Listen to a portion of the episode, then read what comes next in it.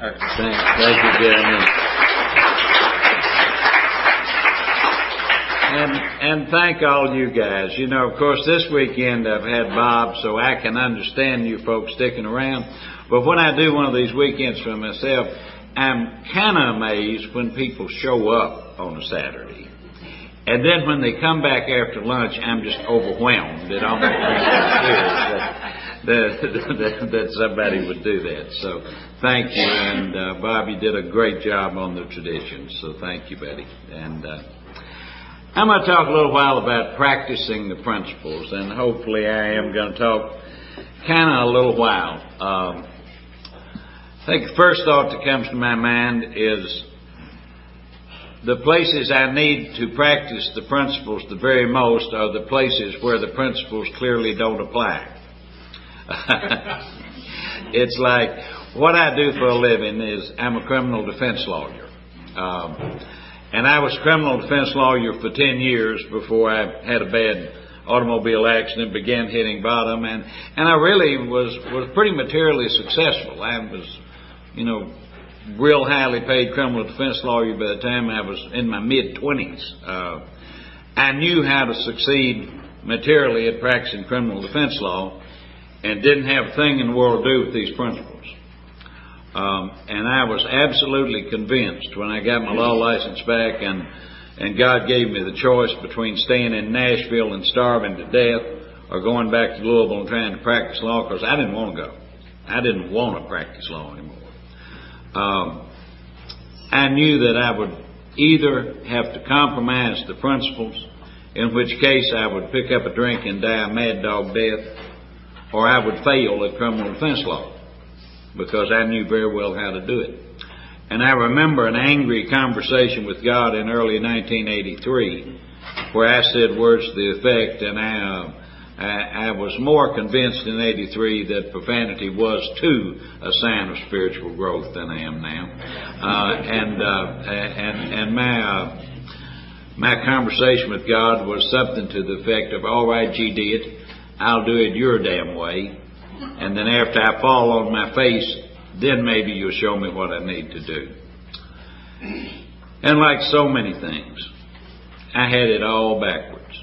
It turns out that God is a whole lot better criminal defense lawyer than I am. Just a whole lot better. And it turned out that these principles work just like a charm. These principles are not just some sort of high-minded spiritual thing to make us feel good or even to keep us sober. They are the most effective, practical way of living life that I, I didn't even imagine that there was anything that's practical and effective out there. I was an extremely fiery orator the first 10 years that I practiced law, and I have not raised my voice in or out of a courtroom for over 20 years. And I found out that the quiet and loving truth is so much more powerful than all the flowery and fiery oratory than all the out thinking, out performing, and out maneuvering that I can possibly be do, that there's just no comparison. Course, another place the principles clearly don't apply is in sexuality. Uh, and of course, and of course, that wound up being a place that I needed the most to apply it. It also wound up being, if you want to sweep somebody absolutely off their feet and assure success, because that's what I did with Sharon, the lady I've been married to for 15 years. I will tell you how to do it. Sincerely pray to yourself all the time, Lord, please let me seek to love, comfort, and understand this person rather than to be loved, comforted, and understood by him. Lord, thy will be done. I'm no longer running the show. And approach that person that way. Let go of whether they understand you. Let go of whether they love you. Let go of whether they comfort you. And you will wind up, as I said last night in other contexts, loved, comforted, and understood beyond your wildest dreams. Um, you know, page 19 of the big book tells me that, you know, even though 12 step work is great, 12 step work and all things connected with Alcoholics Anonymous is great that a much more important demonstration of the principles lies in our homes and our vocations. So, you know, we don't get a whole lot of points for being great AA members in the rooms of Alcoholics Anonymous. It's necessary and it's really, really good and we have to do it. But this is not, this thing is not self-contained. This thing isn't designed to get us sober so we can turn inward on ourselves and stay in Alcoholics Anonymous. This thing is designed to return us to society. To return us to society and let us walk through society in general. And I don't believe the message that we need to carry is limited to alcoholics. First place, we don't even know who alcoholics are. Uh, the people that I may have helped the most in my life, I'm probably unaware that I ever helped them or ever had any influence on them at all. You see, whether I like it or not, I am a billboard for my higher power. We all are. Every one of us is a billboard for our higher power. I don't need to be giving somebody the finger in traffic in Louisville, Kentucky or anywhere else. I don't know who's going to be looking at me and, and form an opinion of Alcoholics Anonymous and my God by the fact that I'm acting that way. Now, the next thing I'm going to say is a little high-minded, but it, I don't mean it high-minded. It's just a real practical way for me to gauge my minute-to-minute behavior if what I'm getting ready to do or say were going to be on the front page of the Louisville, Kentucky paper tomorrow, if it would be a real mess, if it were on that front page, I better not do it or say it. It's just a real good little checklist. Obviously, there are private things that you wouldn't want on the front page of the paper, but I'm not talking about that if it would just be like a fight in a brothel if you if it was on the front page of the, of the paper the next morning I probably just better not do it. It's a good little uh, uh, a good little uh, little just checklist for me as as I go through. Um, and you know I'm so glad that the wording of the 12th step is carrying the message. You know if that word had been delivering the message it would have been an absolutely impossible order. And that's what I do. That's what I mean by the billboard deal. I'm carrying a message, whether it's a positive message or whether it's a negative message. And I need to be aware of that in practicing, practicing the principles in my affairs. When I foul up, I need to admit I'm wrong at once. Uh, that's not so much for the rest of the world my original sponsor, Cherry, probably told you this too, Winston. Uh, he said, Don, if uh, if you want to be comfortable, eventually you can admit you're wrong. Eventually, but if you want to be comfortable promptly, you need to admit that you're wrong promptly. And that's what I need to do. I don't need to let those mistakes fester. I need to to go right on with it, and I, I need to to tell the truth and not shy away from things. I need to do things living by spiritual principles to me doesn't have nearly so much to do with contemplating my belly button and higher planes of spiritual of, of spiritual existence as it does and Bob kind of stole my thunder because I am a fanatic on return your telephone calls. Return your telephone calls. That's a very spiritual thing to do. And I want to tell you something. Don't weed out the telephone calls that you already know don't need to be returned. Because I tend to do that.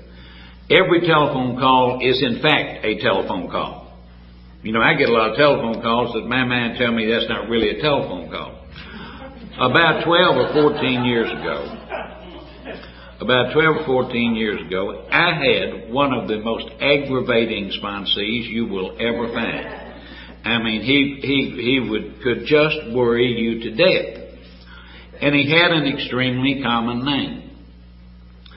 So I get a phone message that Joe Blow, which was not his name, uh, has called, and a number, and I oh, God, I will call him back later. I don't have time now. I thought, eh, you go tell these people to return their telephone calls, return the telephone call. It was another guy by the same name and paid me a huge sum of money 45 minutes after I called him. You know, I just don't even know. And I can't count the number of times when I've gotten a call. Oh, God, he or she is wanting to know if I've done that and I haven't. And I don't want to tell them the truth, and I can't lie to them, but I go ahead and call them back, and I can't tell you the number of times they don't even ask me if I've done that. It's something totally unrelated, and sometimes it's something real pleasant. And bottom line is this on the phone messages. I can turn my life into a living hell in 48 hours by ignoring my phone messages. I can put myself in a position where I can't sleep, where I'm scared absolutely to death, where the voices in my head are just drowning out everything by the simple expediency of not returning my telephone calls. I need to keep my integrity intact. And what I mean by that, not that I need to keep my integrity intact, if I've told you I'm going to do something, I need to do it. And if I don't do it, when I told you I was going to do it, I need to call you and let you know that I'm not doing that. And, and, or that I'll be late on it because you see that restores my integrity. But as long as I've got this deal out here where I said I was going to do something and I haven't done it the way I was going to do it, there's no peace for me. It's kind of like, uh, and and and some of these principles, believe me, I don't do anywhere within a thousand miles of perfectly level. I'm going to leave here and I'm going to head back to Louisville. And I will spend another few hours working on trying to find some way to be comfortable driving 85 miles an hour to 65 miles an hour. I've been looking for 24 years of sobriety and it just has got to be some way to be comfortable doing that. And of course then, you know, if I'm going to do those things that, that, that are not the right thing to do, if I'm going to expose myself to problems, if I'm going to put a rattlesnake under my bed, I'm going to sleep very uncomfortably. And that, you know, all the praying in the world won't change that. All the inventories in the world won't change it. Nothing will change it. I need to, to understand that Cherry Carpenter put it so simply. So simply, in fact, that it couldn't possibly be the real truth. He said, Don, if there is only one way to become comfortable, do things that make you comfortable and stop doing things that make you uncomfortable. And that's just far too simple for me. But I've never been able to find uh, a single exception to that. Um, some of the principles, forgiveness. Uh, I've, I've had a, a, real journey with forgiveness uh, since I've been sober. Um, when I was about 10, 12 years sober, a family member that had been involved in the sexual molestation of my daughter uh, was on what everybody believed to be a deathbed. And uh, that person wanted me to come to that bed, and I didn't want to go. And I didn't think I could go. A big part of me didn't think I should go. It felt disloyal to my daughter. There was no question that I couldn't feel any forgiveness for that person. But I started talking to you guys and I started praying. And it got clear to me that when we wind up today, just like we do so many times, I'm going to hold your hands. And I'm going to ask my God to forgive me by precisely the same standard by which I forgive my fellow man. And I want to tell you, I'm way too far gone to put limits on my God's forgiveness of me. So I started talking to folks and said, I can't do that. Man, I can't forgive this. And same old song I hear all the time. Oh, Don, what you mean is you can't feel like you have forgiven. Said the feeling of forgiveness is really kind of a self-centered thing that's all for you. Forgiveness isn't a feeling, forgiveness is action. And if you want to forgive, you go to that bedside and act like a person would act if they had forgiven. And of course, everything in me screamed, hypocrite! And I talked about that last night about how we don't want to be hypocrites for God's sake. But then I started thinking some more about the Lord's Prayer. You know, if I go and do that, if I act out forgiveness even though I don't feel forgiveness in my heart, and God gives me exactly what I've forgotten, I'll be just fine. It'd be nice and nice warm fuzzy feeling if God felt like, gee, I just feel like I've forgiven everything Don's done and, and I really feel good about the little fellow.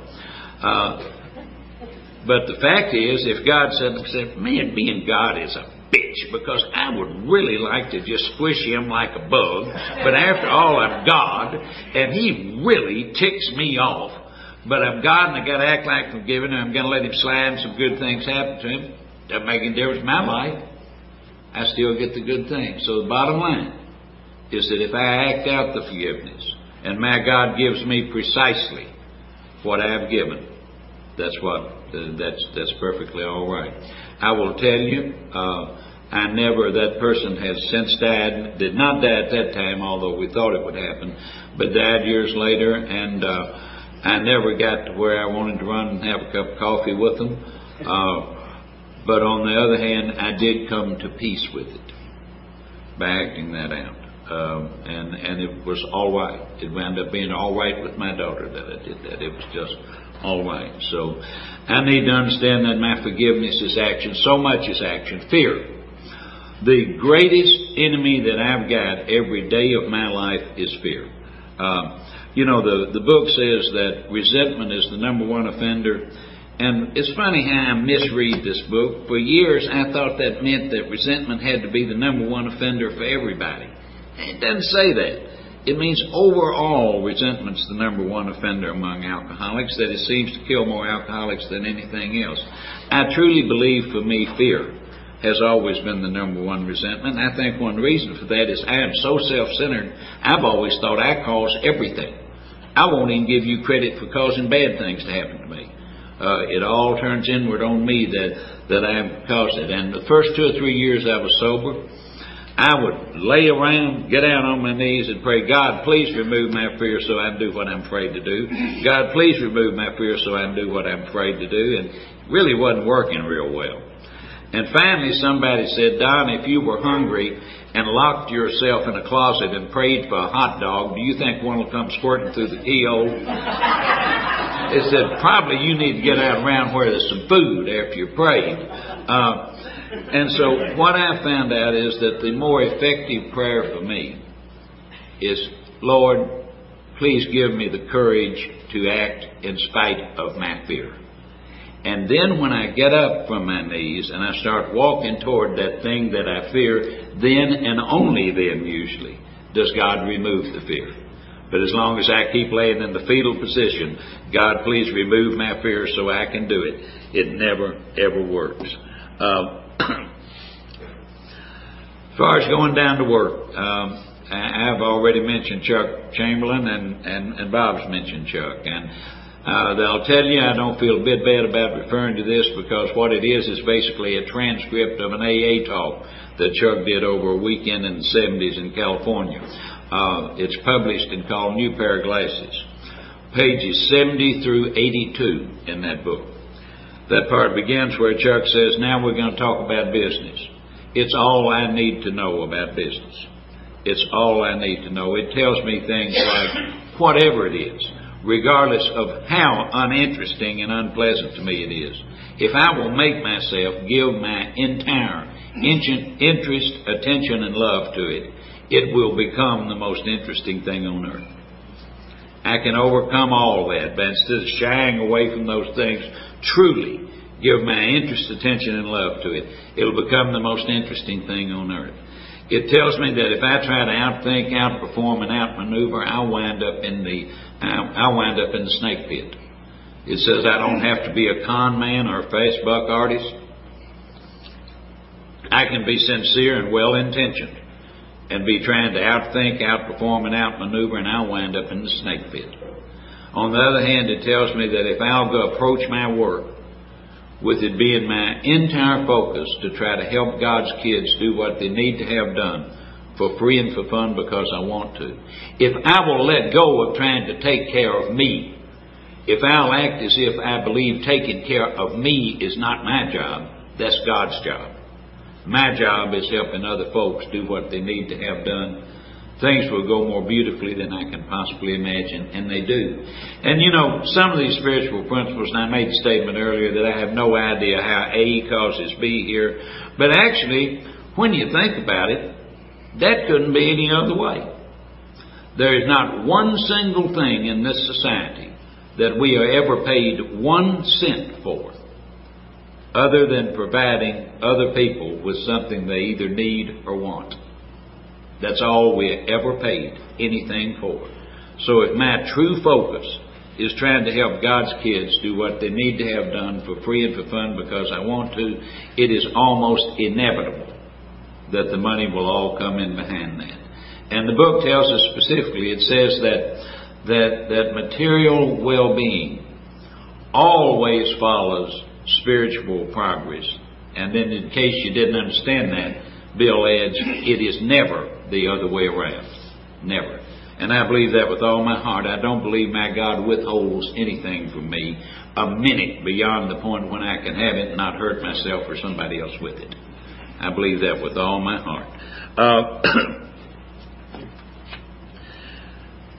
I think big. I, I, mentioned the big deals last night. I, I really think big. You know, my idea of success is always the bases are loaded in the bottom of the ninth, and excuse the baseball metaphor, I'll try and only, only use a couple of them here. Uh, the bases loaded in the bottom of the ninth, my team's behind by three runs, I'm up to bat, and I hit the ball just on a frozen rope, plumb out of the stadium. And that is the way I have always envisioned success. Now let me tell you what my success has always been. The successes that I've had in life have been getting dressed for the game when I was pretty sure it was going to rain and there wasn't even going to be a game. And I was hurt and didn't think I could play anyway. My uniform was dirty and had a tear in it and I didn't want to, didn't want to be seen like that. I got there and I didn't get in the game and I didn't think I was going to get in the game. And finally I get put in as a pinch hitter and I break my bat and I loop a little looper over the second baseman's head, a broken bat, single. My successes come from the broken bat singles. Uh, I'm old enough that I can see what's happened to my contemporaries in life that I was in school with and grew up with. None of the hot shots are rich. None of the hot shots are rich. None of the ones with the big ideas and the big plans. The guys that are rich are the ones that kept on doing that same dull thing every day. Kept suiting up and showing up getting up and just going over and over and doing that. And that's the way success comes to me. Uh, I need to always keep in mind for me that anything is better done than perfect. Because I will paralyze myself with these insane thoughts of perfectionism. Uh, my procrastination and, and my alleged perfectionism are all intertwined with one another. And whatever it is, I need to go ahead and make an end of it. I need to go ahead and do the best I can and get it done. The people who succeed in law, and I suspect in other things, uh, other things, are the people that show up, suit up, same old thing, do the same thing every day. They also are very frequently not the brilliant people. They're frequently not even the ones that work just so much it makes you tired to look at them. Uh, the, the, the people who succeed are the ones who are willing over and over to act in the face of fear. That's the biggest common denominator I've ever found for successful people. I'm talking about spiritually successful, materially successful, successful across the board, is the willingness to act in the face of fear when I know in my heart that the right thing to do is act, but I'm afraid. So that's been so, so important to me. Um, by the way, I don't need to be figuring out who I need to help. Um, and I have to go over and over on that. I had a situation uh, come up about a month ago, and I, I want to tell you, I have not gotten so spiritually and exaltedly that I instinctively like everybody that comes around to Alcoholics Anonymous. Uh, I am blessed in that I like most people. There are not many people that I that I don't like, and I'm real grateful for that. But every once in a while, I'll have one of those chemical reactions you know, just makes a little hair stand up on my head. Just don't like this person. Well, I ran into one of those at a conference a few weeks ago, and I was gonna uh, avoid him. Uh, and I, Major, you insane hypocrite. So I went and sought that guy out, and I, I tried my best to give my entire interest, attention, and love to that fellow. And you know, he wound up being a real interesting guy. Uh, and and I and I think that truly he and I have formed a friendship and, and will share a lot on the path of, of recovery in Alcoholics Anonymous. But if I had gone with that feeling that I didn't like that person, if I had let that be my attitude, and we've talked about that last night, I need to separate my attitude from my thoughts and feelings. My attitude is my angle of approach, and that is 100% how I act towards something. And just like everything else, the way I feel about things is very apt to change according to the way I act toward it. Um, I've already mentioned that I don't need to be uh, I don't need to be controversial. Uh, my being controversial helps absolutely nothing. I don't need to be on any soapboxes. I'm made to speak the quiet and loving truth. Uh, one of the visions or, or images that has helped me the most over my whole sobriety is picturing myself going through the day being a little Western Union messenger boy from the 1920s with one of those funny little uniforms and pedaling around on a bicycle.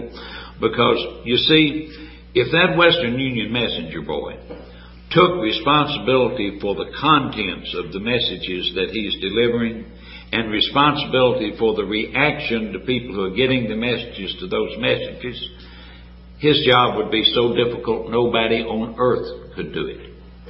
You know, it, oh my God, these people's child is dead. You know, what are they going to do? You know, it'd just be awful. That boy's job is the quiet and loving delivery of the message. And my job is the quiet and loving delivery of the truth. And quiet and loving is real important because for me, it is very true that honesty without compassion is usually not honesty, it's hostility. You know, I need to deliver my truth quietly and lovingly. And folks, I never have one time changed the truth. Lord, I have tried so much, but I have never on any given day changed what the truth is on that day. And my job is like the little Western Union messenger boy, pedal around, quiet and loving delivery, not responsible for the contents of the message really, because I don't create the truth, not responsible for the reaction to the message but simply going. Now, I've spent a lot of time in sobriety trying to balance my life. You know, uh, you get busy, and the first thing you know, after you get all these gifts from Alcoholics Anonymous, your your life is a blivet. And for those of you who were not blessed with growing up on a Western Kentucky farm, uh, a blivet is ten pounds of manure in a five pound bag. Uh, and excuse me there. Uh, I needed some balance in my life. So I went on a quest to balance my life. And I mean, I went on a quest to balance my life. Inventories, outside counseling, dominating discussion meetings, prayer without end. Absolutely. And this went on for two or three years. I mean, people were, I, I knew, oh God, here comes Major and that balances life crap again. I was sitting in my home group about two to three years after I'd begun my quest to balance my life. Uh, and there was a little fellow who has never been there since, and to my knowledge was never there before. And for some reason I remember that he had gotten out of the asylum two days before. And I'm sitting in there discoursing on my efforts to balance my life. And this little fellow said, Don, if you could balance your life, why couldn't you manage it? Of course, I can't balance my life. Uh, I've got to let God balance my life. But talking, going back to that stitching that I was talking about that, that works so well for me, if I'll do that, God is wonderful at balancing my life and simplifying my life. And Lord, I've tried to get great big, great big chunks of simplicity in my life you know, done all the writing, had all the plans. Uh, and by the way, I used to say I'm a poor planner. That's not true. I'm a magnificent planner. I suck at executing, but I can really do a bunch of good planning. So it turns out the only way I simplify my life effectively is I go through every day of my life. I've got numerous little tiny decisions where if I decide one way it'll be simpler, and if I decide the other way, it'll be more complicated. And it seems like about 80% of those things, it really doesn't make any other difference which way I decide. A real good example is that about 80% of the telephone calls I get involved in, professional and personal, I have a choice of whether to leave the ball in the other person's court to call me back or me take it in my court to do something and get back with them. And I have that choice with no negativity whatsoever. How much simpler it is to leave the ball in their court. That's one more thing that I don't have spinning around in my brain. Somebody calls and asks me to go somewhere or do something when I really know I don't want to go. Everything in me wants to tell him, well, I'll have to check my schedule or talk to my wife and get back to you. I know I'm not going. Lord, I have just complicated the devil out of my life, and then after I'm late on calling them back, I've turned it into a nightmare. It's taken over my entire life. When all I had to do was say, thank you, no, but that's not my cup of tea. I'm not going to do that. Uh, and those, that practical way of walking through and making those little decisions of taking the simpler way rather than the more com- compact way is the only way I've ever been able to, to, uh, to simplify my life. Uh, I talked last night about the big deals. I want to touch on that again because that's so important to me. Um, the big deals will kill me in every area of my life. If I make a big deal about my influence in sponsoring people, I can't effectively sponsor many people. It'll break my back.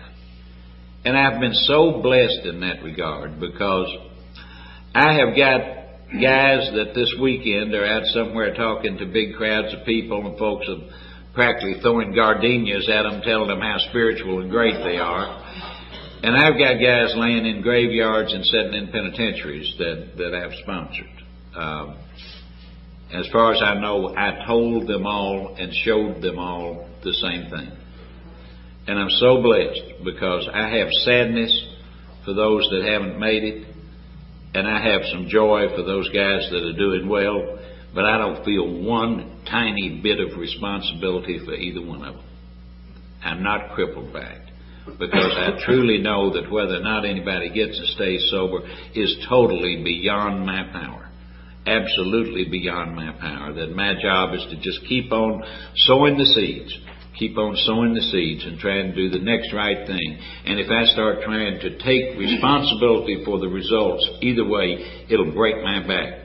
In my life, I don't think I mentioned this last night, but uh, uh, in my business in practicing law, I've been blessed with knowing and working closely with some really successful lawyers. I mean, people that are overwhelmingly successful.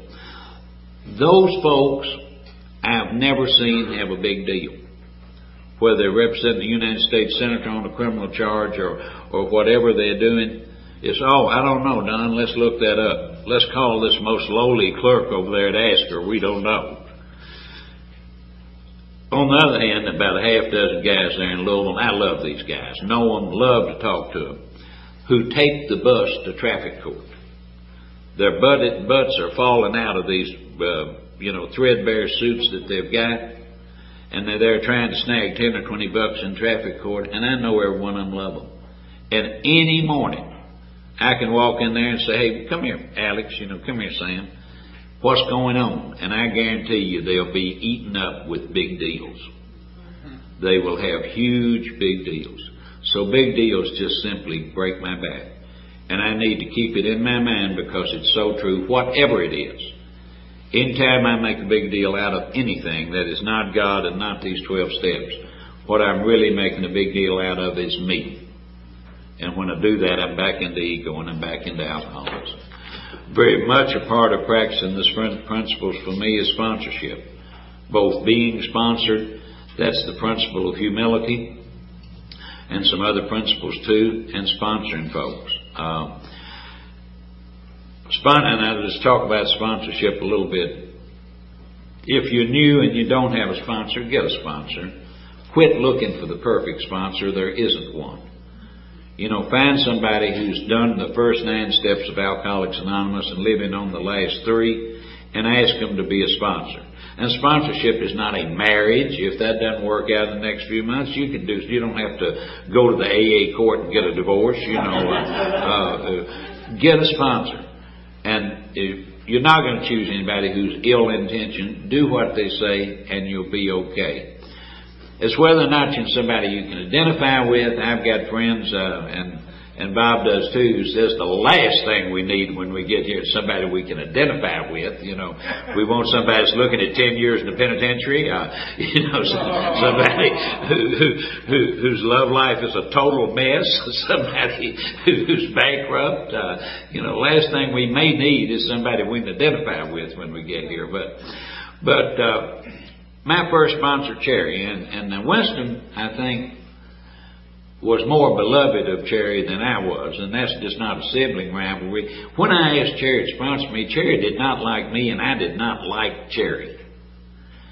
And I don't tell, tell you the truth, I don't think we ever got hog wild about one another.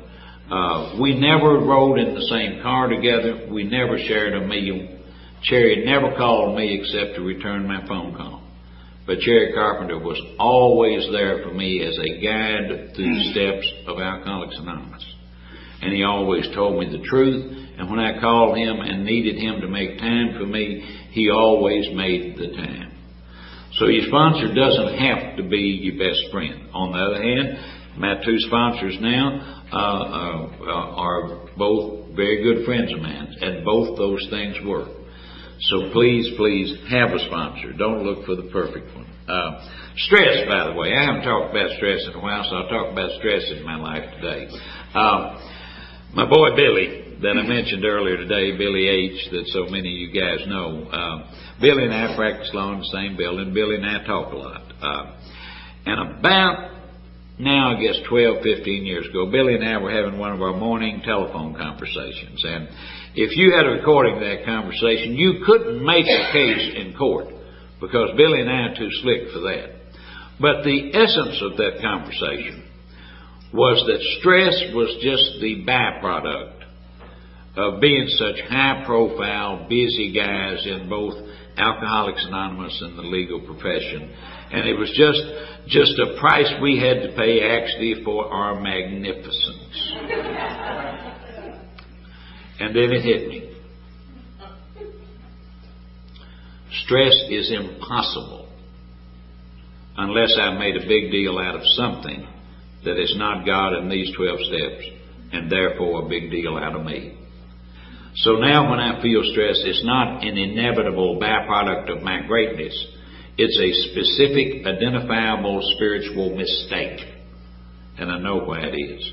And you know, going back to Chuck C. and the new pair of glasses, another wonderful thing that Chuck says in there. He says there's an easy way to do this and there's a hard way. And the right way is the easy way, and the hard way is the wrong way.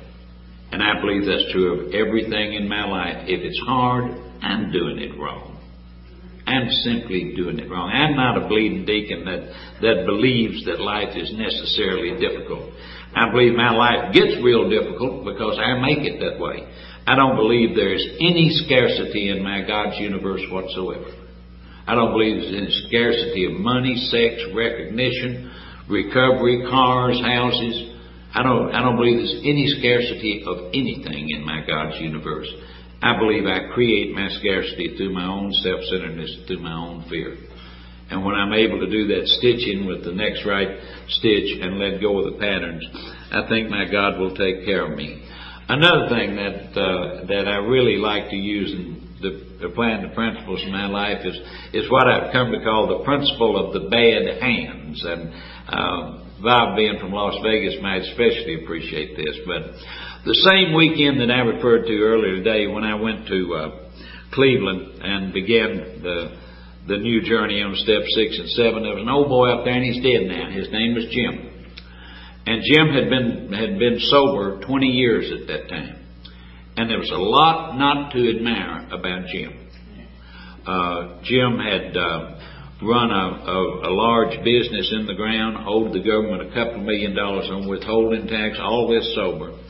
And he was living in Las Vegas underground and had at that time for seven or eight years and was making a living playing poker.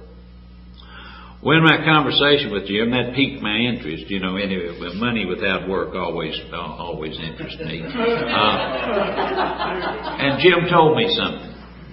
Jim said, "I tell you what," said Don, there are tens of thousands of people that want to make a living playing poker. He said there's really just a handful of people that can do it. And he said the difference in the ones that can't do it and the ones that can has absolutely nothing to do with the good hands.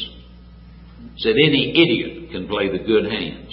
The entire difference between being able to succeed or not is what you do with the bad hands. And I've found that that's true in every area of my life. When I've been dealt a deal today that I don't even want to look at, all I want to do is just fold it up and get away. What I do with that and the ones like it is going to make the difference in whether I succeed or not. It's not going to be what I do when it's all roses and it's going exactly the way I want it to. My difference, the difference in whether I succeed, will be what I do with those bad hands. Um,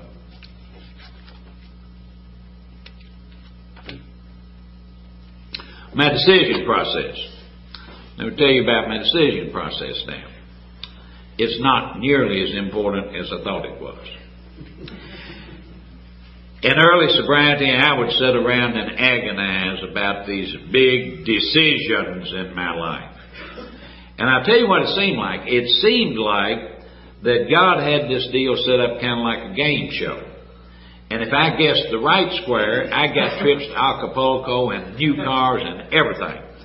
But if I guessed the wrong star, so square, I got dragons.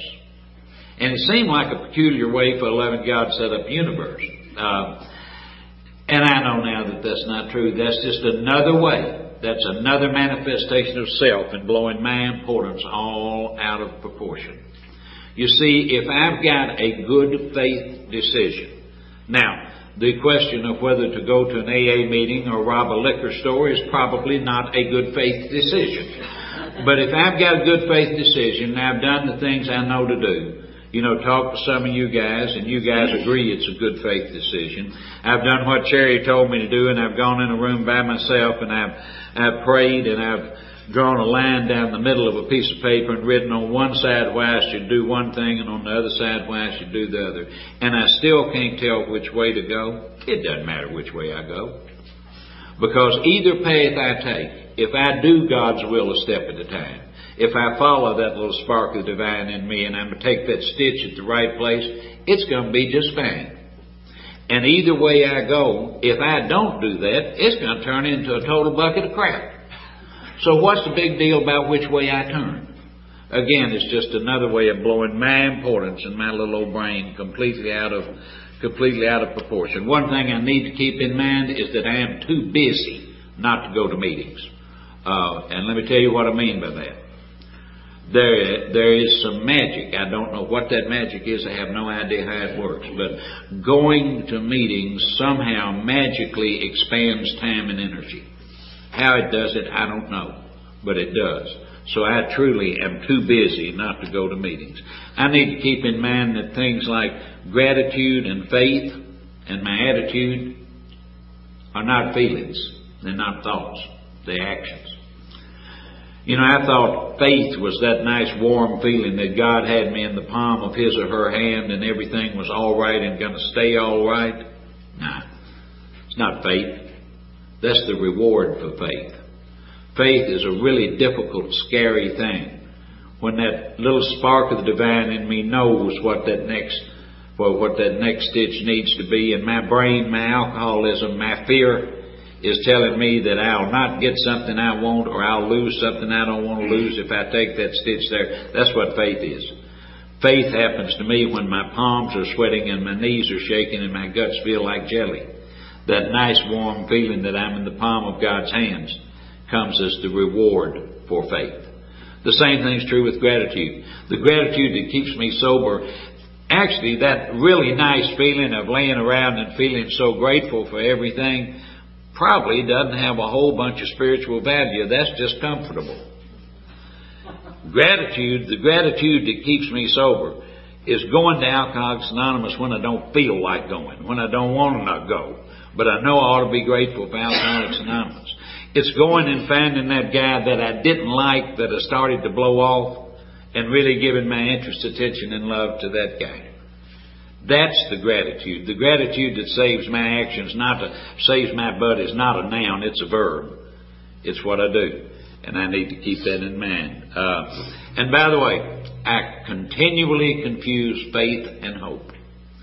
I have wasted so much time trying to have faith that my health, that my kids, that my money, that my sex life will be okay. And I ain't ever going to successfully have faith of that because that's not subject to faith. I'm not even dealing with faith until I try to get okay, regardless of what happens to my health, to my kids, to my money, to my sex life. That's faith. The rest of it is hope, and the rest of it is my will. I think I mentioned last night that whatever it is, what am I getting out of this is the wrong question. Because if I ask that question and then, then ponder it about 30 seconds, the answer is always not enough. So it's just a wrong question. Wrong question about anything. The right question for me is what can I bring to this? And of course that triggers that great paradox. That's when I'm going to really get something out of things when I'm not trying to get out of it, but I'm trying to give to it. Uh, I need to realize that this is not a hostile universe, that I've got to wrest my living and what I need from it from an unwilling, hostile universe by my iron will and my sterling intellect.